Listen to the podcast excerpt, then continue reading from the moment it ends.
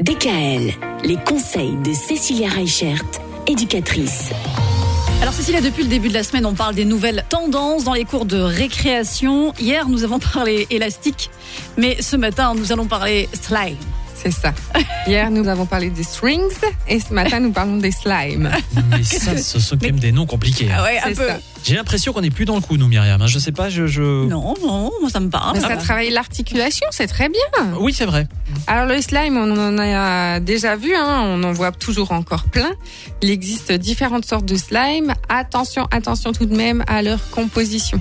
On a eu beaucoup de soucis l'année dernière et l'année passée parce que justement il y avait des slimes, euh, ces pâtes euh, donc gluantes, Ah oui, voilà, c'est ça. qui étaient vraiment euh, abrasifs pour la peau et Ah. qui pouvaient provoquer Des allergies des allergies aux enfants. Ah bah mince. Donc faites attention, bah, déjà si vous le faites vous-même, parce qu'il existe plusieurs On peut compositions. en faire soi-même. oui, on peut en faire soi-même, avec soit avec de la colle transparente, soit avec de la lessive. Donc euh, faites vraiment attention quand vous le faites vous-même à bien respecter euh, les compositions. Et surtout quand vous l'achetez en magasin, faites aussi attention à tous les produits qu'il y a dedans pour Oui, bah, bien éviter euh, une catastrophe. Mm. Euh, combien d'enfants on a vu euh, l'année dernière euh, avec des cloques sur les doigts, euh, avec euh, la peau qui pèle, enfin voilà. Donc il y a vraiment des choses qui peuvent être très nocives dedans. Mais pourtant, ça reste euh, parmi les produits phares de la cour de récréation. Et puis, ça s'utilise aussi beaucoup en anti-stress pour nos enfants.